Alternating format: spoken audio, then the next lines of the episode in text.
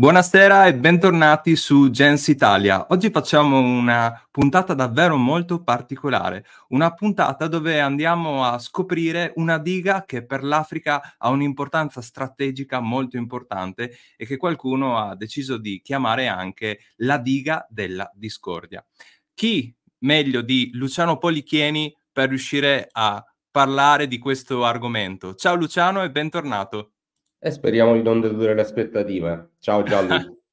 Luciano, lo conoscete già, collaboratore di Limes, collaboratore anche di, di Geopop, tra gli altri. Comunque, come sempre, a fine, fine diretta troverete tutti i social per seguire il suo lavoro e di social Luciano ne ha molti.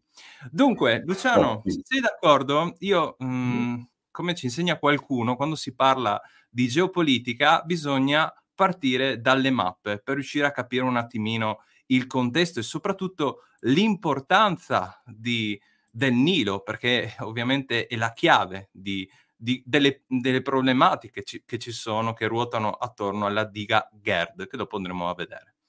Partirei quindi dal, eh, dal Nilo, dal Nilo azzurro, e eh, dal Nilo bianco, no? che poi vanno a effettivamente confluire in quello che è il Nilo che alla fine noi tutti da ragazzini abbiamo studiato a scuola e che ha dato la vita a, all'Egitto fondamentalmente. Cosa ci puoi dire su questi due fiumi importanti, Luciano? Facciamo una, una piccola digressione in geografia. Esatto, la geografia è sempre importante, soprattutto perché i tempi moderni ci riportano sempre al fattore che comunque sono gli spazi che influenzano l'azione degli stati. Quindi la geografia, la geopolitica senza geografia sarebbe solo politologia e vade retro. Allora, dobbiamo partire da due cose. Il Nilo è eh, ad oggi la, um, la fonte d'acqua che ha fondamentalmente contraddistinto la nascita di tutti i principali attori geopolitici contemporanei e soprattutto di quelle entità geopolitiche da cui discendono. Um, familiarità dal nostro punto di vista si dice sempre no, una frase che si ripete spesso, l'Egitto è dono del Nilo, però un ragionamento analogo lo puoi fare anche per altri paesi come ad esempio il Sudan e l'Etiopia. Considera che una gran parte della storia e anche della vita contemporanea di queste popolazioni è legata molto ai cicli e alla, mh, mm, alla, ai volumi e all'utilizzo eh, di questo corso d'acqua.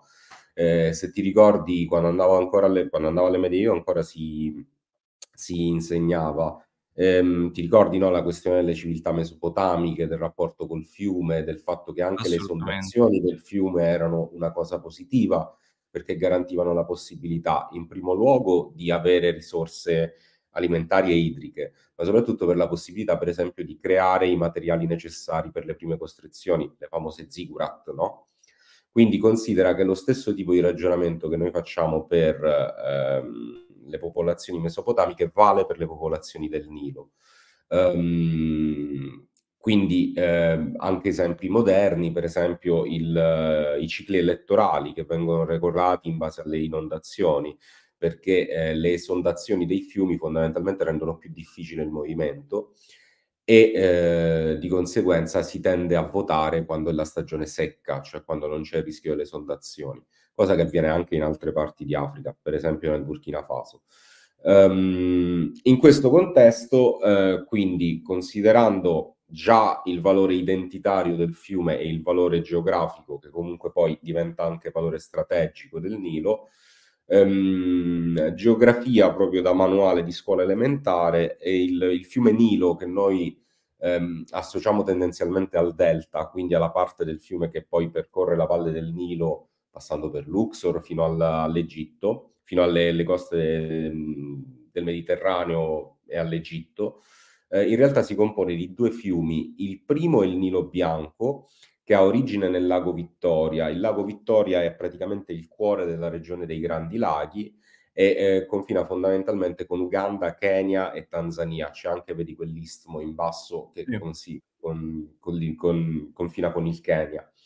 Ehm, ed è fondamentalmente l'affluente più grande del Nilo, quello più capiente, e quello che soffre meno dei cicli stagionali. E poi abbiamo il Nilo eh, azzurro, che è quello che invece ha origine in Etiopia, esattamente nel lago Tana. Ed è esattamente sul Nilo azzurro che è stata costruita la, la GERD e eh, ovviamente come tutti gli interventi di architettura ha in primo luogo delle ricadute di tipo geologico o di tipo geografico o in senso stretto e sopra queste delle ricadute di tipo anche identitario e di conseguenza geopolitico. Chiaramente, e effettivamente è stato molto divertente mentre preparavo, preparavo questa, questa live eh, andare a rivedere, a riscoprire anche questa, questa storia, anche perché eh, purtroppo adesso me la sono persa, eh, ma stavo controllando, c'è tutta una, una, una, mappa molto interessante, magari prima o poi cercherò di recuperarla, e, ehm, che mostra mh, come la, la vita e la civiltà in generale è proprio fiorita tutto attorno a, al, al, Nilo in particolare, no? Quindi Considera, l'importanza... Considera allora l'Egitto che eh, um, ha, se non ricordo male, eh, una novantina di milioni di abitanti, tutta distribuita lungo il corso del fiume. Quindi ancora oggi determina dove sorgono gli insediamenti più importanti e lo determina da millenni fondamentalmente, perché poi lo stesso voleva per l'Egitto dei faraoni, cioè Luxor sorge sul Nilo. Sì, effettivamente andando a vedere, eh, dopo magari recupero appunto, c'era una, c'era una cartina molto interessante che andava a mostrare pian, proprio risalendo anche tutta la, la, parte del fiume come pullula di, eh, di vita, eh, mentre attorno chiaramente, ovviamente questo non è l'unico fiume che ha questa caratteristica, dove c'è acqua vita, eh, non, non, serve ovviamente ribadirlo, ma lo facciamo. Però era molto interessante anche andando a ripescare un po' di, di storia di quando eravamo ragazzi, proprio il discorso del, del Nilo Azzurro e del Nilo, e del Nilo Bianco. Ora, eh, c'è un po' d'Italia nella, nel, nel GERD e ehm, non so se tu, non so se ti colgo impreparato in, in ciò, però appunto mh, mentre stavo studiando questo, eh, questo argomento mi sono reso conto che in, in, l'Italia è presente eh, nella diga GERD. Sì, assolutamente. La, Quindi, allora, mh, contestualizza. Allora, la GERD non è una, una operetta molto grande, cioè un'operetta molto piccola che diventa grande in relazione alla geopolitica dell'Africa subsahariana Stiamo comunque parlando di una diga che ha quasi 2000 km di lunghezza, 200 metri d'altezza, insomma dovrebbe produrre addirittura 5700 gigawatt, ora, eh, gigawatt eh, l'anno di energia idroelettrica. E, ehm, ed è stata, penso, forse la più grossa commessa che è stata piazzata dalla ex Salini in Pregilo, che oggi si chiama WeBuild, fu una delle, forse la commessa più grossa che hanno piazzato prima di, um, ehm, di andare in corso il processo di rebranding e quindi di, eh, essere, di ribattezzare la società come WeBuild. Eh, considera che avviene in un contesto dove anche in parte il retaggio coloniale, anche in parte grazie al retaggio coloniale, ehm, le imprese italiane hanno una certa ehm, pervasività in termini soprattutto di infrastruttura, di, di, di costruzioni. E, ehm, ed è fondamentalmente una commessa che comunque eh, eh, ha alla fine un valore di, se non ricordo male, era stimato in 30 miliardi di euro, cioè, quindi stiamo parlando di una commessa che faceva eh, gola a, a parecchi. E, ehm, e, sì, ed attualmente Salini è impiegata fondamentalmente, ehm, impegnata nella costruzione dell'infrastruttura, quindi la gabbia di cemento, ehm, più ehm, tutto il resto e soprattutto anche nella costruzione di alcune turbini, di alcune turbine. La prima turbina, se non ricordo male, è stata fatta da, ehm, proprio da Salini in Pregilo, poi da WeBuild. Poi in realtà ci sono anche altri partner che costruiscono altri pezzi della, dell'infrastruttura, eh, imprese cinesi che hanno costruito altre turbine, poi WeBuild ha vinto un altro appalto per le power station subito dopo, cioè per le stazioni in cui viene monitorato effettivamente il flusso di energia che viene prodotto dalla diga e ehm, ci sono anche altri fattori interessanti attorno all'universo che muove la GERD in termini geopolitici. Eh, per esempio, la diga è già difesa da sistemi antiaerei russi e israeliani che gli etiopi hanno acquistato per difendere l'infrastruttura. Comunque no, mi sono sbagliato, lapsus, perdonatemi, eh, il valore della diga è 3,37 miliardi di euro, cioè della commessa, e ad oggi è completa al 98%. Dovrebbe essere Ma la diga più grande de- dell'Africa, giusto? Sì, è la diga più grande dell'Africa e sicuramente tra le infrastrutture energetiche più grandi, eh, sicuramente nell'idroelettrico è la più grande. Eh, poi di ehm, infrastrutture così grosse mi viene in mente solo l'oleodotto Niger-Benin al momento, più un altro progetto di oleodotto che è fatto dalla Total che è nella regione dei Grandi Laghi, dovrebbe partire dall'Uganda e arrivare in Tanzania e Kenya. Mm, però sì, è attualmente la più grande, il più grande mh, progetto, insomma, il, più grande infrastruttura idroelettrica del continente, che non a caso si va a installare anche in uno dei paesi più grandi del continente, grandi in senso demografico e storico. Sì, anche il fatto che ci siano delle difese anti, antimissile già ci, ci dice qualcosa in merito ai rapporti eh, della regione, della zona. Sì, allora, guarda, abbiamo visto... Ci dovrebbe vai, essere vai. una Panzir S1 russa, due, una serie di Panzir S1 che sono un sistema antiaereo russo e poi un uh, sistema israeliano che se non ricordo male è lo Spider MR, eh, che quindi fondamentalmente è un altro sistema molto abbastanza sofisticato che vendono gli israeliani e a cui cercarono di opporsi alla vendita, cercarono di opporsi le autorità egiziane. Se non ricordo male è stato installato nel 2021. Dunque, l- non so se vuoi fare un passo indietro ancora in merito al discorso della, in merito alla, alla parte storica eh, che riguarda appunto l'Etiopia, oppure se vuoi direttamente passare ai motivi che preoccupano l'Egitto e poi c'è ovviamente anche il terzo, il terzo terro, ovvero il, il Sudan. Eh, dimmi tu come preferisci. No, vabbè, io sono sempre per eh, prosecuzioni lineari, quindi c'è un prima e c'è un dopo. Allora, veramente in a nutshell, eh, già quando venne restaurato l'imperatore, eh, il Negus, eh, sì, il Negus l'imperatore mh, Haile Selassie, eh, quindi dopo l'occupazione fascista dell'Etiopia, eh, si cominciò a parlare dello sfruttamento del, del Nilo Azzurro per la produzione di energia elettrica. Questo perché fondamentalmente a parte l'annosa questione di avviare un, un processo di industrializzazione ehm, sostenuto da una produzione energetica, l'Etiopia, paese enorme, con ampio potenziale anche dal punto di vista agricolo, che però non ha risorse energetiche. Questa è una maledizione che contraddistingue un po' tutti i paesi del Corno d'Africa eh, geopoliticamente rilevanti. Per esempio il Kenya ha lo stesso identico problema.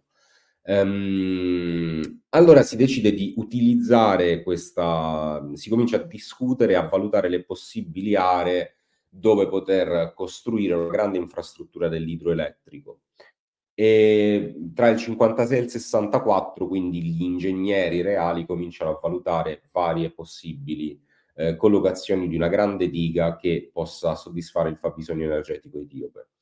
Ehm, tempi più recenti, cioè seconda metà degli anni 2010, eh, viene identificato questo sito nella regione del uh, Benishangul Gumuz, che è praticamente 470 km a nord più o meno di Addis Abeba, nord-ovest, verso, cioè praticamente schiacciata sul confine con il Sudan. Sudan, non Sud Sudan. E, ehm, e, si comincia quindi si comincia ad accarezzare l'idea di riportare in auge questo progetto e di costruire questa diga enorme eh, sul Nilo Azzurro. O meglio, inizialmente si pensa di costruire una diga di eh, proporzioni abbastanza ridotte, eh, se non che poi, eh, anche per ragioni politiche interne, sotto il governo di Meles Zenawi, che è stato um, primo ministro dell'Etiopia fino al 2000 16, se non, no, 2018, se non ricordo male. Eh, no, 2018 no, 2016, scusa.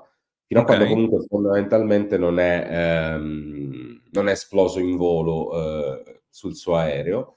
E, e, praticamente Zenawi pose la prima pietra nel 2011 per la costruzione della GERD, che all'epoca non si chiamava nemmeno GERD, eh, si chiamava mh, vari nomi, fra cui Millennium Dam, Ehm, quindi diciamo tutta una serie di nomi che celebrava la grandezza di questa infrastruttura, ma che al tempo stesso non, non avevano un forte accento identitario fino a quando poi eh, con ehm, l'arrivo fondamentalmente di Abiy Ahmed al potere diventa nota eh, ufficialmente nei progetti come Great Ethiopian Renaissance Dam, cioè grande diga del rinascimento etiope.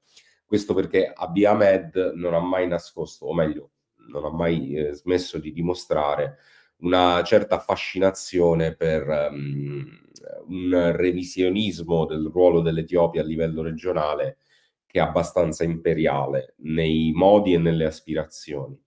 Eh, comunque il progetto comincia in realtà con eh, Zenawi e eh, viene poi sviluppato da Abiy Ahmed. Però nel corso degli anni il progetto diventa sempre più grande, il cambiamento climatico diventa sempre più mordente e di conseguenza eh, ad oggi gli impatti che inizialmente potevano essere significativi ma non determinanti eh, in un primo momento, diventano poi successivamente degli impatti eh, molto più rilevanti per i paesi limitrofi, quindi in particolar modo per l'Egitto e per il, um, il Sudan.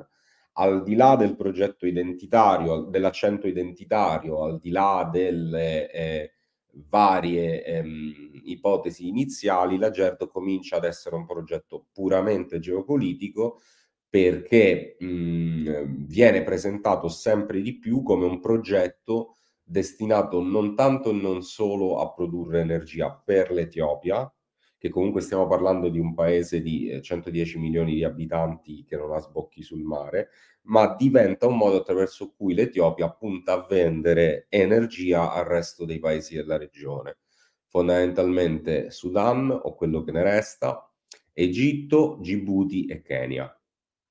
E potenzialmente anche Somalia in un, domani, ma mm, è ancora oggetto di discussione. Qui cerco di mostrare appunto, ah, perché è molto importante anche riuscire a vedere allora, la posizione. Per far capire meglio a chi ci guarda, quella è la collocazione della diga. Ehm, considera che fondamentalmente si sia una decina di chilometri dal confine col Sudan. Il progetto dell'Etiopia sarebbe quello di vendere questa, questa energia a eh, Djibouti con cui già c'è un collegamento ele- elettrico, cioè sono collegate le due linee elettriche.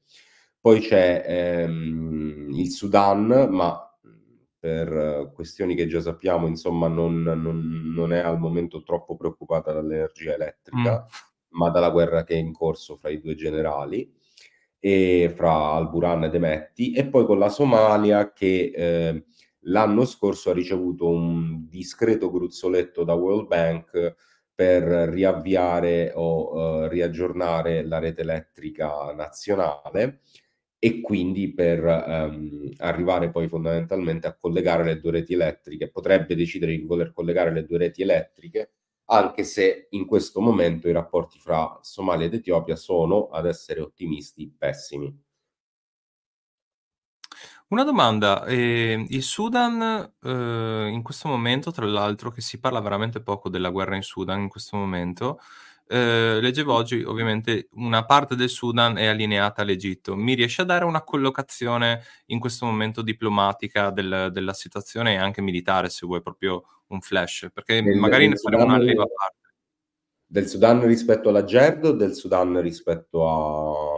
Allora, del Sudan in merito alla GERD e soprattutto anche capire un attimino, se vuoi prima dare un quadro generale di come sta andando effettivamente il conflitto all'interno del Sudan e poi capire magari le due posizioni eh, all'interno e eh, dove si colloca ovviamente con l'Egitto e, e inevitabilmente anche poi andiamo a trattare il discorso della GERD.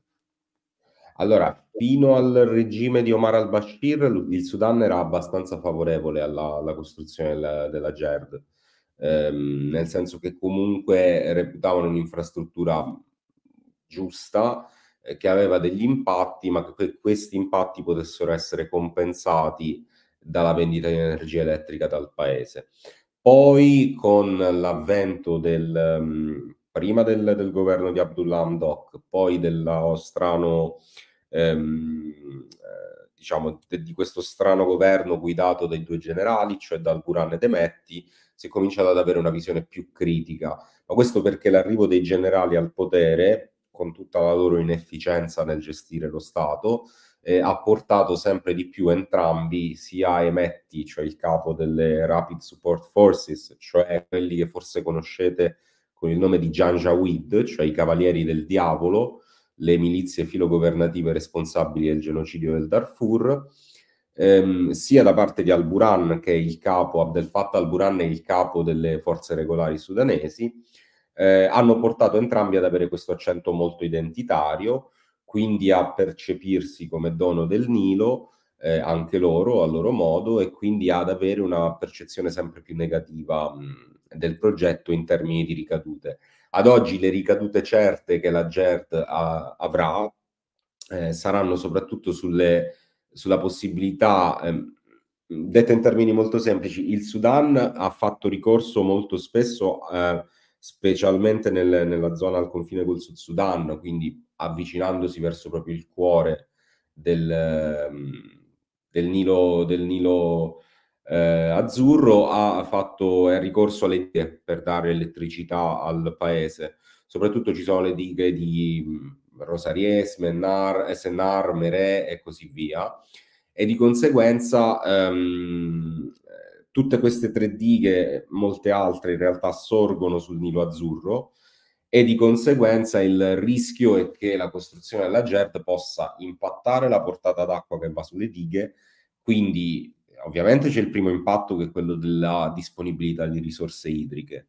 Successivamente c'è anche il rischio legato all'impatto che può avere nella produzione di energia idroelettrica. Um, diciamo che fondamentalmente eh, in tempi più recenti eh, il Sudan si è sempre più eh, allineato alla posizione dell'Egitto, che è notoriamente anti-GERD, ehm, e che di conseguenza è, è, dovuto fondamentalmente anche a, a, quello che sta succedendo con la guerra. Eh, la guerra dei due generali che al momento vede l'RSF di Emetti che dopo un primo momento di grande difficoltà hanno ripreso l'iniziativa, hanno fondamentalmente conquistato Khartoum, eh, grazie anche, secondo quello che si legge in giro, all'appoggio degli Emirati Arabi Uniti che sono stati eh, accusati dal governo del Sudan di finanziare e di armare le RSF, complice anche il governo del Chad. Ehm, dal lato opposto, quindi, c'è stato sempre più questo appiattimento dei regolari sulle posizioni egiziane, eh, questo perché eh, fondamentalmente i rapporti fra Egitto e ehm, e i militari fedeli ad Al-Buran sono molto stretti, c'è un rapporto personale tra Al-Buran ed Al-Sisi. Eh, Al-Buran fece un periodo di addestramento in Egitto, al Cairo, e lì conobbe Assisi. Ehm, e fondamentalmente eh, in questo momento la situazione è quella di eh, un, un conflitto dove le RSF hanno ripreso sicuramente l'iniziativa, che è diventato la più grande crisi umanitaria attualmente al mondo, 9 milioni di sfollati in meno di un anno di conflitto. Eh, 2024, 15 aprile è un anno dall'inizio del conflitto in Sudan. Quindi adesso siamo nella logica di eh, nove mesi, ha fatto già un milione di sfollati al mese. E, ehm, e, soprattutto dove è un conflitto dove c'è un completo blackout in termini di, di, di immagini di disponibilità di informazioni dal campo. Ehm, l'ultima stima che è stata fatta dal, dal, panel di esperti delle Nazioni Unite è che solamente nella città di Algenina, ehm, durante la conquista delle da parte dell'RSF del centro abitato, solamente in uh, circa 24 ore sono state uccise tra le 10.000 e le 15.000 persone eh, nel contesto di um, eh, diciamo, eh, omicidi, eh, eccidi motivati etnicamente. Questo perché le RSF, ricordiamolo, sono i responsabili del genocidio del Darfur e quindi si muovono, agiscono e sono fortemente motivate anche da un punto di vista etnico. Chiaro. Una domanda, tutti gli sfollati dal Sudan dove si stanno dirigendo? Eh, bella domanda. Allora, in una prima fase sono sicuramente andati verso il confine con l'Egitto, che ha tenuto il confine aperto mh, due mesi. Ah, eh, per, poi interessante. richiuderlo, per poi richiuderlo, la- Eh, lo hanno richiuso. Ma hanno accolto un numero di rifugiati imponente, cioè stiamo parlando di 300.000, 400.000 rifugiati. E un'altra ti parte, domando, sopra- dimmi. Scu- scusa, perché a questo punto viene anche la domanda da porsi normale. Perché i rifugiati del Sudan sì, ad esempio, e quelli da Gaza no? Perché i rifugiati che vengono dal Sudan non rappresentano una minaccia sul piano politico per l'Egitto. Eh, in Sudan ci sono stati dei fenomeni di Islam politico, lo stesso Omar al-Bashir si è appoggiato su un, del, una parte del clero locale per uh, fondamentalmente per um, così uh, giustificare la, la, la, propria presenza al potere.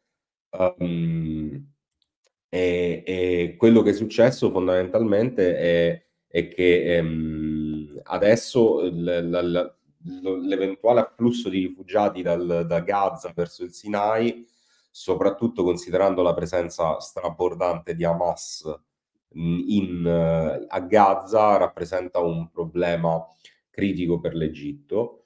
Um, l'afflusso dei rifugiati sudanesi non rappresenta un problema sul piano politico, può dare qualche frizione sul piano etnico, ma non più di tanto, cosa che invece non avviene con i possibili rifugiati dalla, dalla, dalla striscia di Gaza, perché in quel caso c'è anche il rapporto fra i palestinesi e i beduini del Sinai che non è esattamente idilliaco, mm, cioè nel senso che potendo si farebbero molto del male.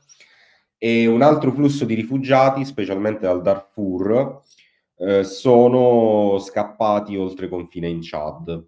Soprattutto eh, gli esponenti della, della, tribù degli Zagawa, che è la tribù della, dell'attuale presidente del Chad, de, del Chad di Mahamat Debi, mh, mm, i Zagawa sono fondamentalmente l'inner circle, cioè quello che controlla il Chad da quando il padre dell'attuale presidente Idris Deby Itno prese il controllo del paese e mise gli Zagawa al potere.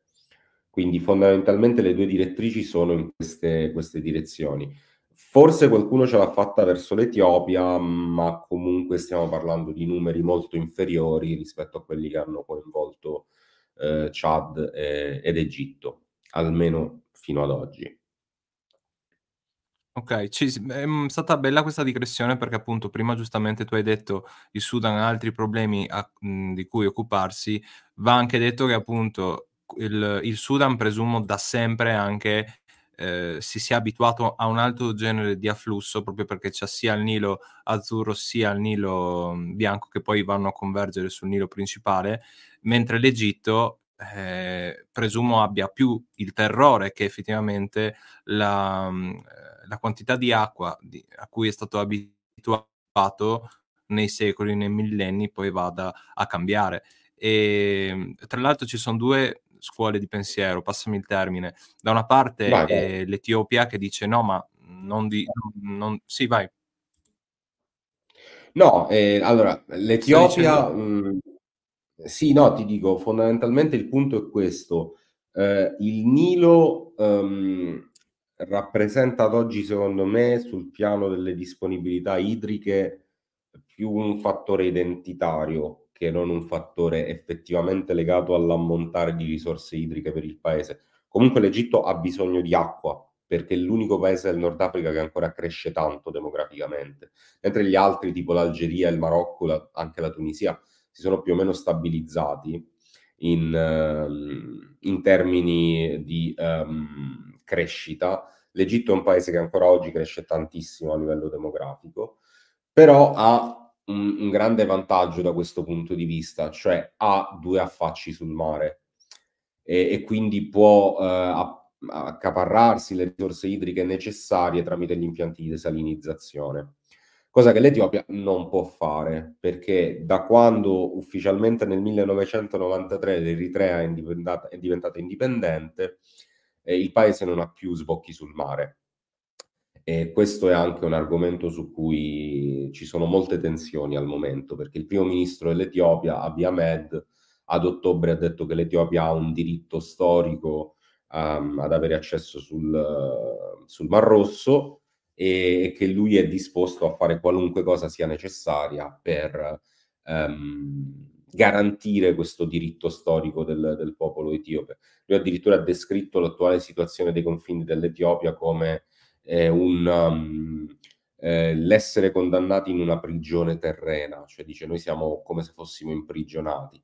Questo se consideri un aspetto paradossale, cioè l'Etiopia è una delle economie, era almeno fino a poco tempo fa, una delle economie più dinamiche della regione, pur non avendo un accesso al mare e quindi per commerciare i propri beni dipende esclusivamente da paesi rivieraschi con cui ha stretto accordi eh, privilegiati, penso a Djibouti, per un periodo ebbe anche degli accordi con l'Eritrea, e adesso fondamentalmente importa ed esporta tutto da Djibouti.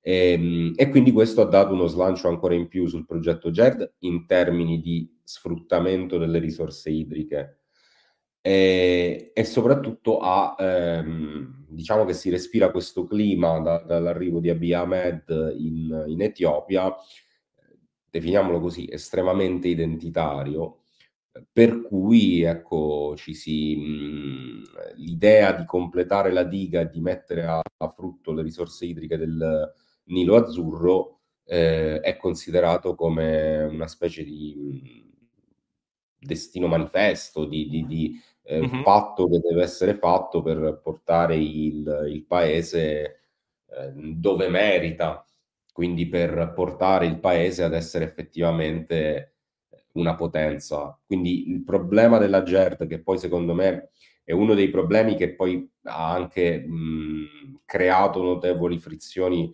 e notevoli impasse a livello diplomatico, è proprio il fatto che la GERD ha un forte accento identitario. Quindi non è solo il valore dell'infrastruttura in sé, è proprio il valore identitario che il governo attuale pone dietro quell'opera.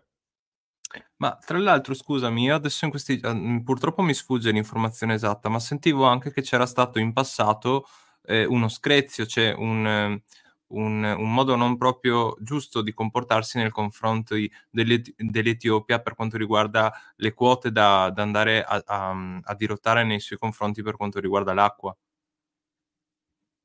Sì, vabbè, quella è una vecchia, è una vecchia questione. Mm, in realtà la gestione delle risorse idriche nell'area, cioè in quel quadrante di mondo, è sempre stata dipinta in maniera conflittuale, a volte per nascondere le inefficienze dei governi locali.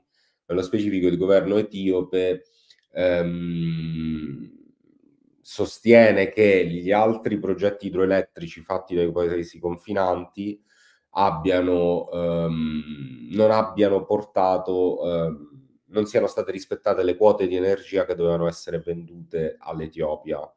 E da qui um, l'ulteriore motivazione, l'ulteriore spinta che viene data a fare la, la GERD.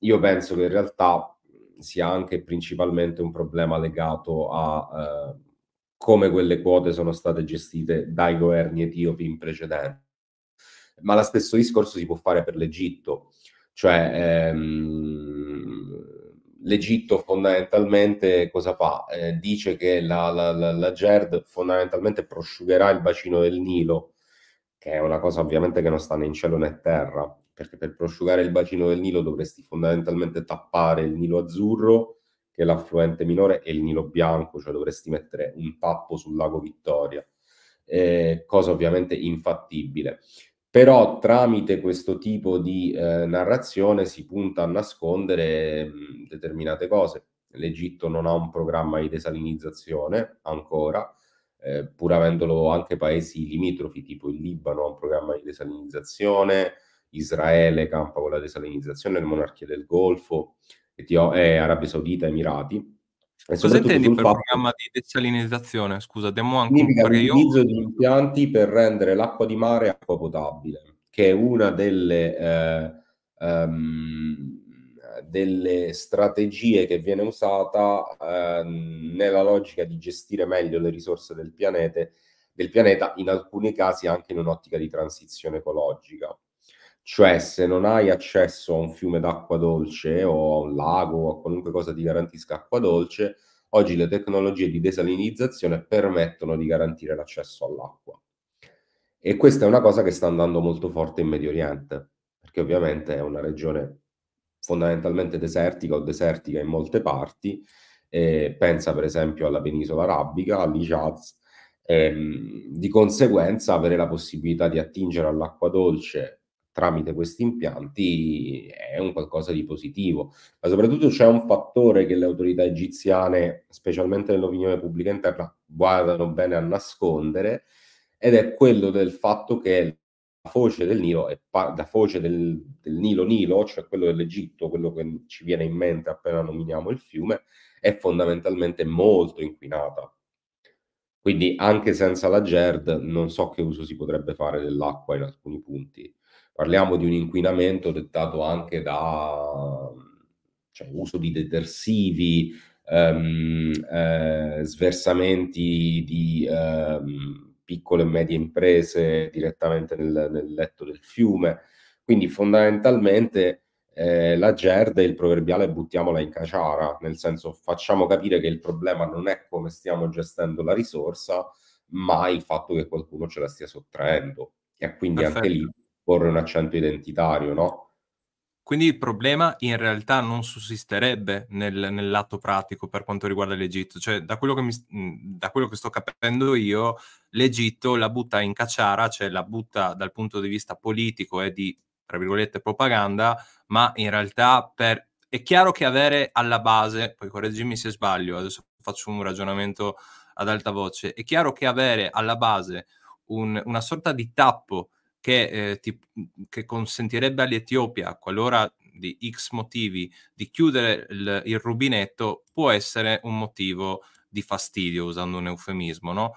Però, come mi dici tu, fino a quando non succede questo, e questo forse anche andrebbe a, a, ad andare a, a, dare manforte al discorso dei missili che dicevamo prima delle difese antiaeree, ma fino a che non succede questo, insomma, non mi sembra che ci sia questo grosso problema. Però giustamente l'Egitto dice sì, ok, ma pre- prevenire è meglio che, tu- che curare, ma al lato pratico questo problema non ci dovrebbe essere. Allora, l'Egitto ha due leitmotiv che ha ripetuto nel corso delle trattative ormai da 11 anni. Il primo è quello della portata d'acqua, cioè prosciugate il fiume, che però non ha una valenza pratica, perché ricordiamo che sono due affluenti, Nilo Bianco e Nilo Azzurro. Quindi prosciugare un a parte il fatto che prosciugare un fiume come il Nilo, mi viene francamente impensabile concepire proprio un qualcosa che porta a un prosciugamento del Nilo. E comunque con eh, l'affluente più grande lì ancora libero, che è quello del, um, del Nilo Bianco, dal lago Vittoria, non so come si potrebbe prosciugare, quindi mi sento un po' di smentirla. L'altra ipotesi che l'Egitto fa, e che se vuoi può essere un oggetto di tensione più seria, è che la costruzione della GERD eh, compromette la portata d'acqua della diga di Aswan, che è a sud di Luxor, e che ha un ruolo strategico fondamentale perché è la principale infrastruttura energetica per l'area di Luxor. Eh, qui si crea una frizione perché ehm, l'Egitto dice ha un impatto, cosa che secondo me è anche vero.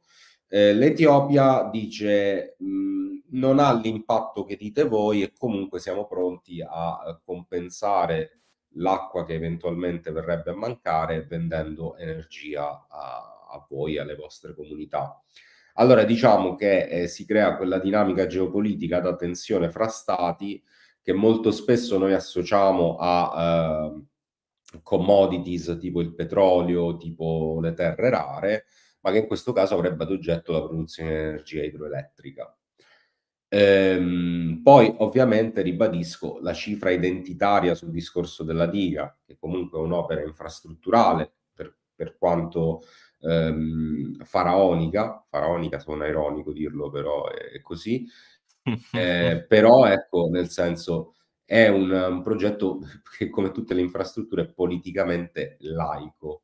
Eh, credo che in questa fase, complice anche tutta la geopolitica regionale, sia l'Egitto che l'Etiopia hanno messo entrambi, per motivazioni diverse, un accento identitario.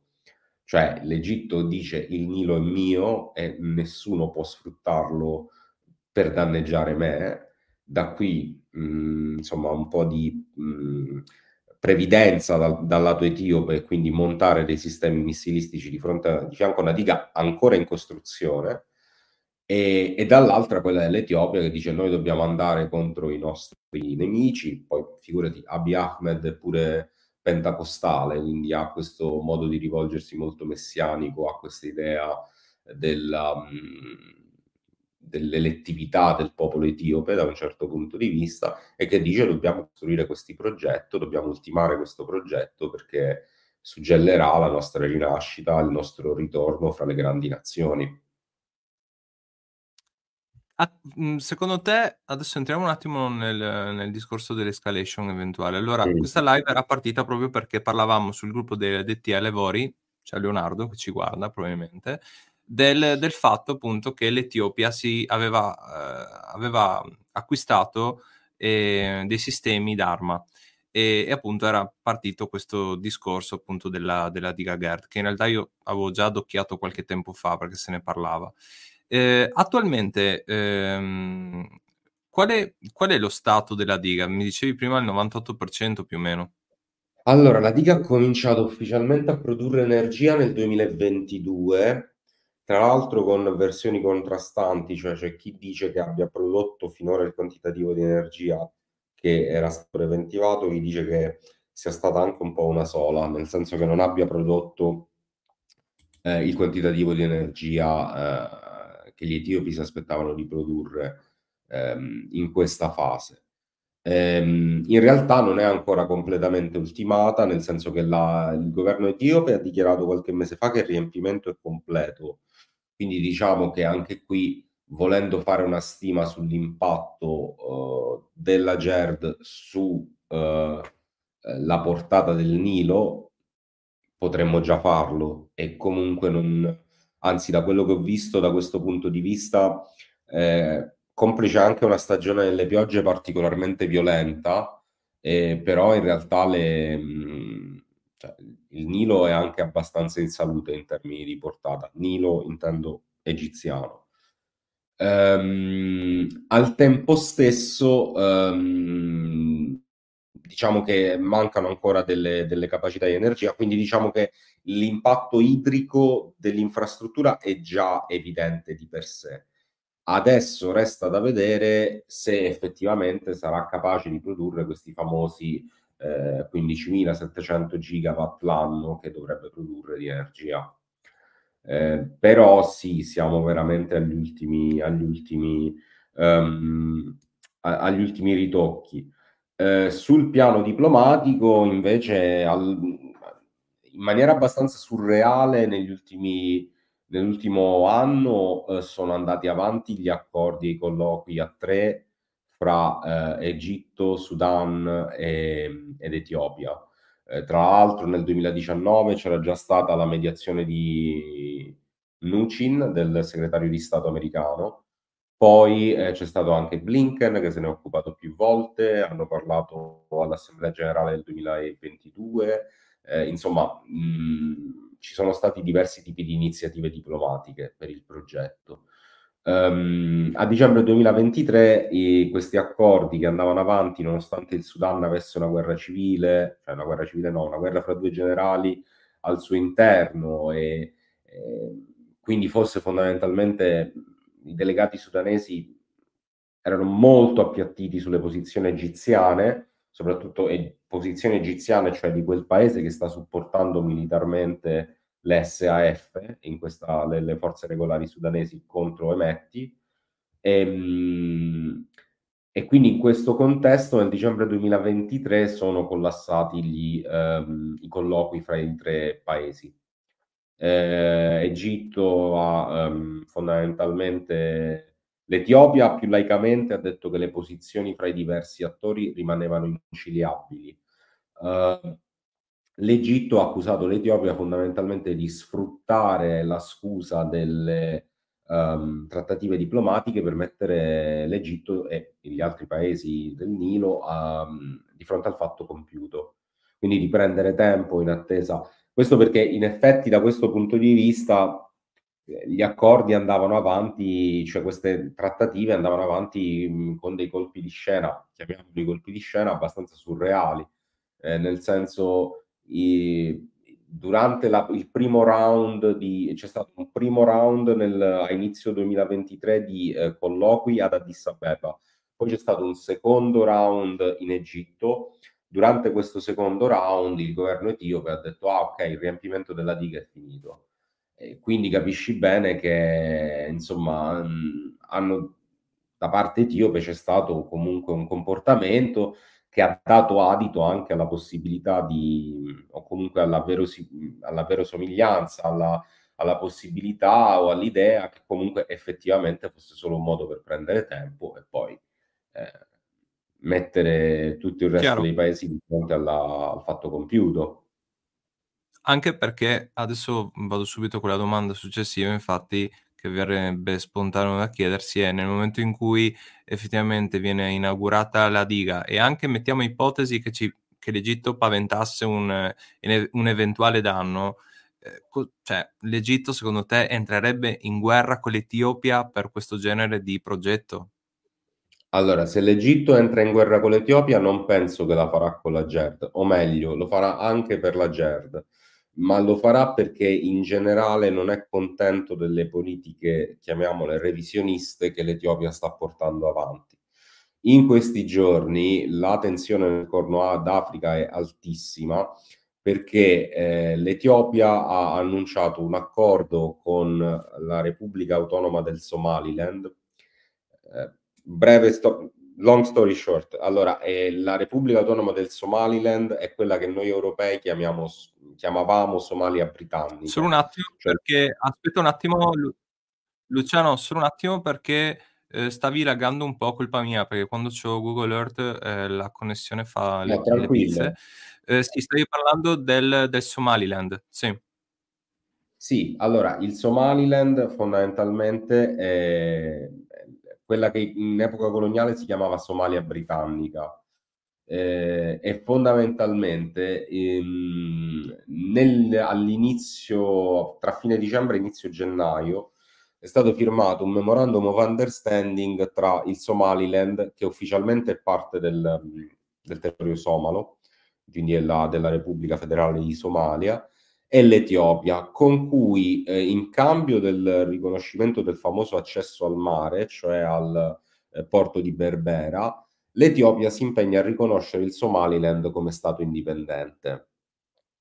Quindi puoi capire che ovviamente la Somalia eh, ha da subito decretato eh, questo, questo, questo, accordo come una violazione della propria sovranità territoriale. Indovina qual è stato il primo paese che è andato a ehm, eh, supportare le, le, le, istanze della Somalia? Ovviamente l'Egitto. Mm, questo perché ehm, fondamentalmente l'Egitto ha un dente avvelenato per la questione della GERD, eh, perché poi reputano di aver fatto veramente una brutta figura, eh, considerando anche l'inerzia e come sono andati i colloqui eh, sulla diga, eh, ma soprattutto più in generale non è eh, gradita questa politica revisionista a livello regionale che viene portata avanti dall'Etiopia. Eh, Detto ciò, sull'infrastruttura in sé una questione, una forma di accordo si può trovare. Eh, non credo che sia impossibile trovarla.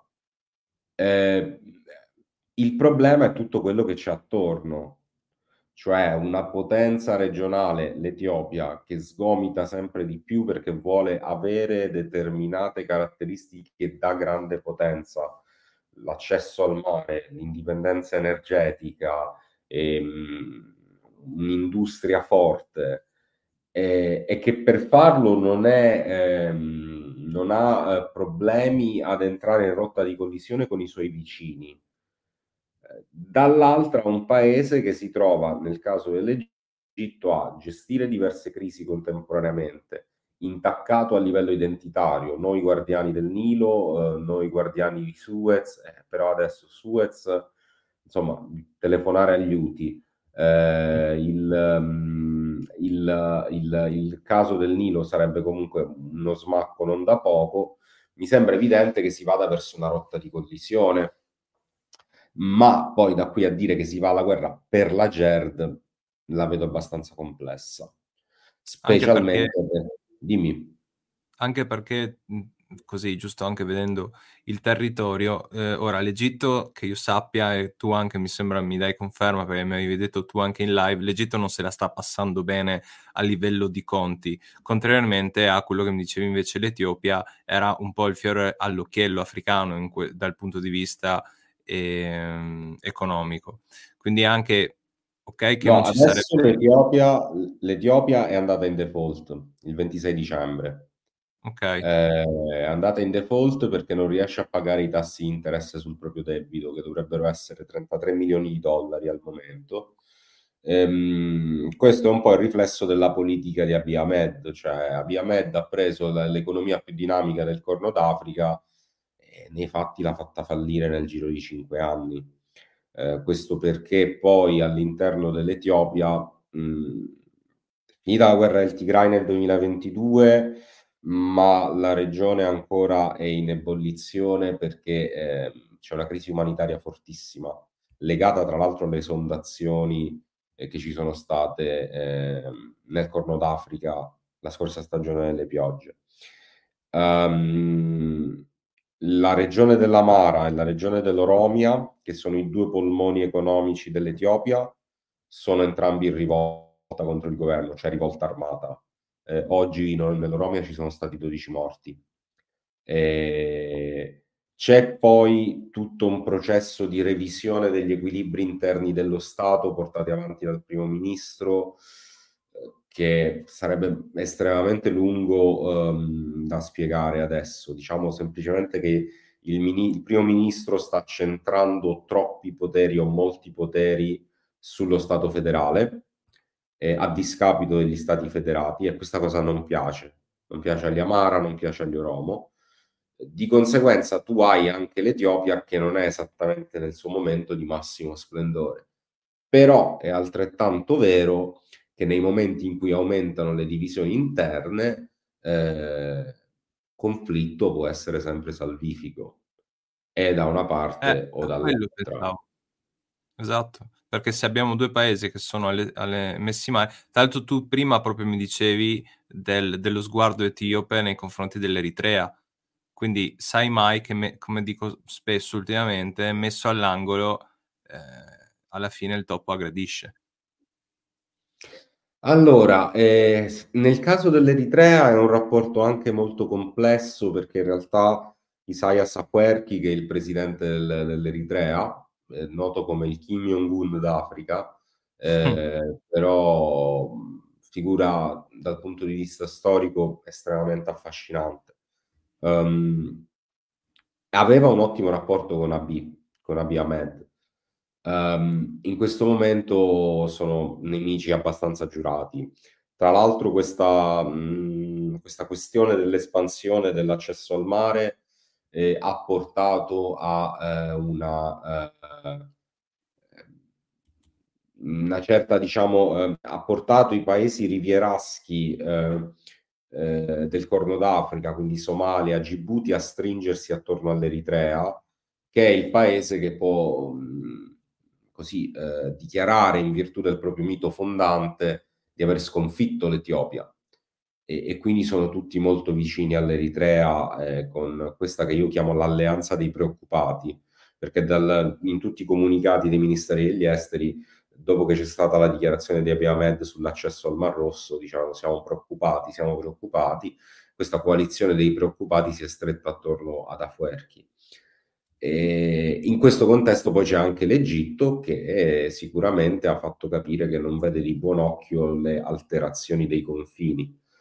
Um, ma quella è una parte di mondo dove oggettivamente um, si stanno ridefinendo gli equilibri profondi, quindi Eritrea, Djibouti, eh, Somalia, eh, più giù, più a sud con la rivalità Kenya-Tanzania, e la guerra dei due generali in Sudan, insomma si stanno ridefinendo parecchi equilibri. Eh, la GERD è un mosaico, un tassello importante, ma di un mosaico che ha diversi livelli e diversi livelli di complessità soprattutto. Ehm, Perciò sicuramente poi è un simbolo, è una cosa che ti vendi, anche perché in epoca di cambiamento climatico, eh, in maniera un po' facilona, secondo me, un eventuale conflitto legato alla GERD viene definito come una guerra per l'acqua, quando in realtà è un, un, un po' più complesso. Chiaro, anche perché eh, fornisce anche energia, come mi hai giustamente prima eh, spiegato. Esatto.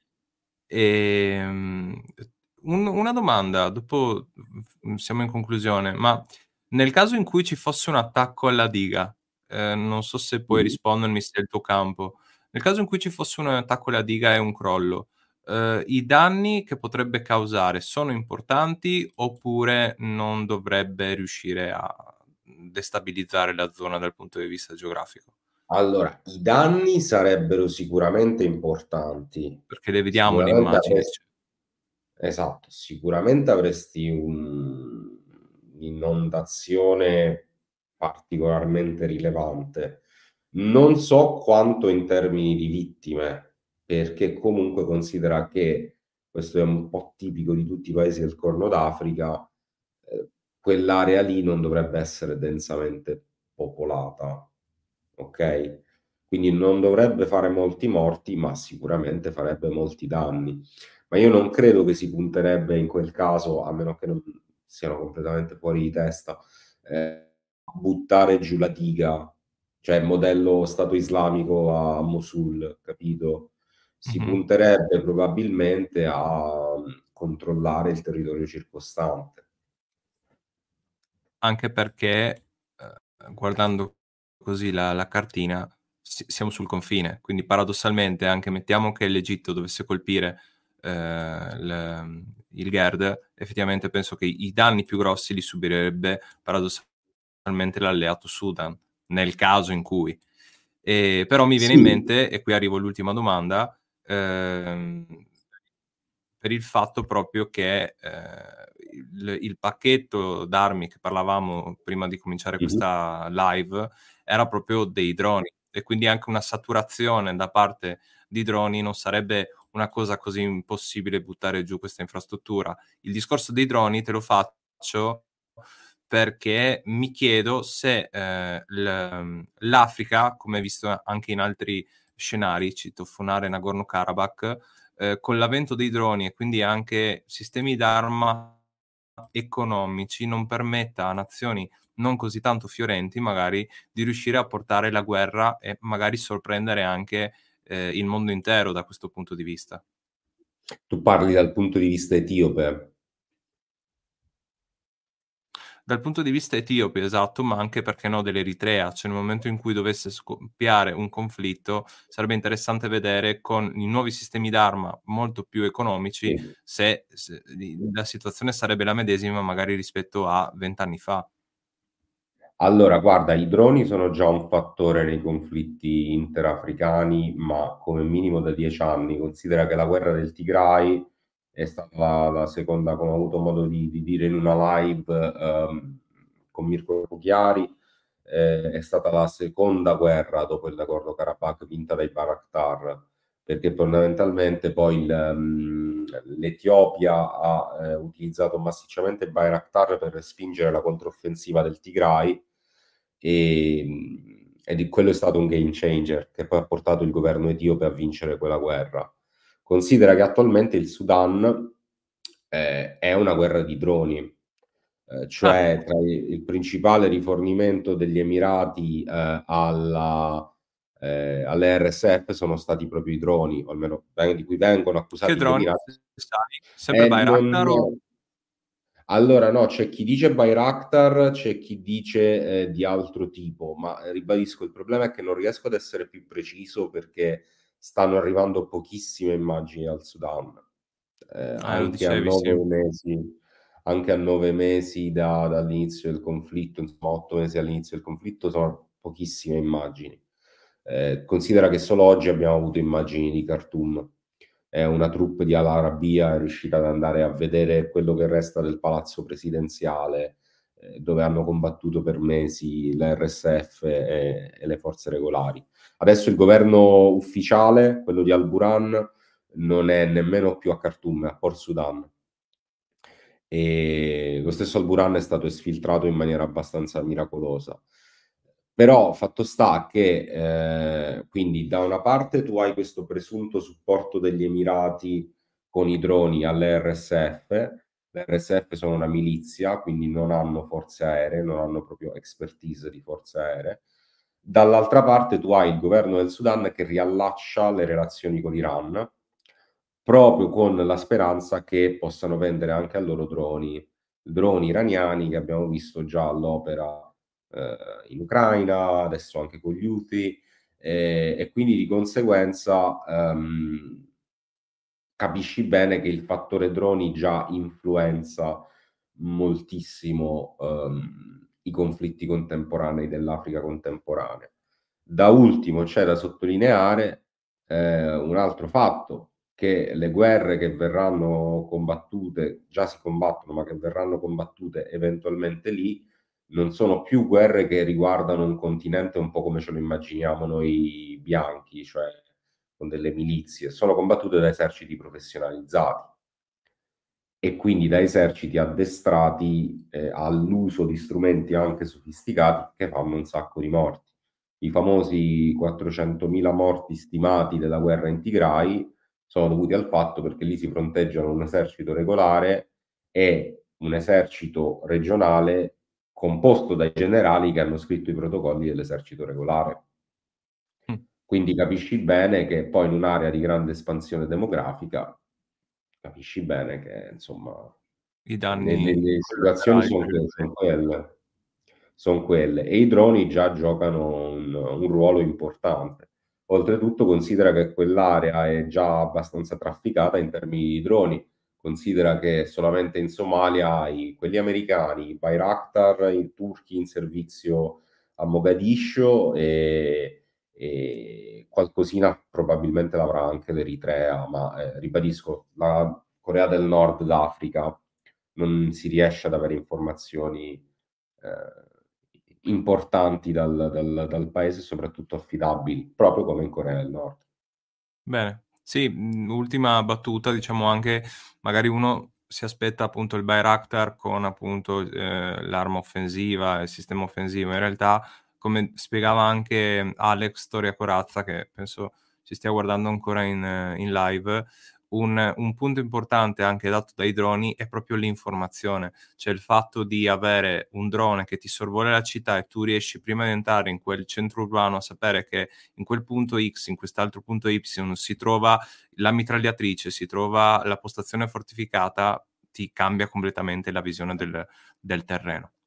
Sì, ma Bene. considera anche che l'Etiopia sta usando i droni contro eh, il Fano, che è questo gruppo eh, irredentista degli Amara e già sono stati documentati diversi strike. Quindi comunque droni lì ci sono già. Eh, magari, guarda, faremo anche una, una, live, magari più in là, quando ci saranno più informazioni in merito al Sudan, che so che comunque tu, tu segui. Bene, Luciano, io ti ringrazio, siamo assieme un'oretta, ti lascerò andare a cena. Eh, ovviamente lascerò nel primo commento tutti i social di Luciano che mi ha dedicato del tempo. Lo vedete un po' stanco, anche se non sembrerebbe, ha fatto i salti mortali per esserci. E quindi lo ringrazio. Andate a seguire il suo lavoro, soprattutto se vi è piaciuto questo argomento, perché Luciano è il suo pane quotidiano in tutti i sensi. E Lucianone, allora ci, ci vediamo presto. Ringrazio tutti quanti. Lasciate un like, un commento e condividete questo video per aiutare il, il progetto e noi ci vediamo presto con nuove notizie. Ciao Luciano. Ciao.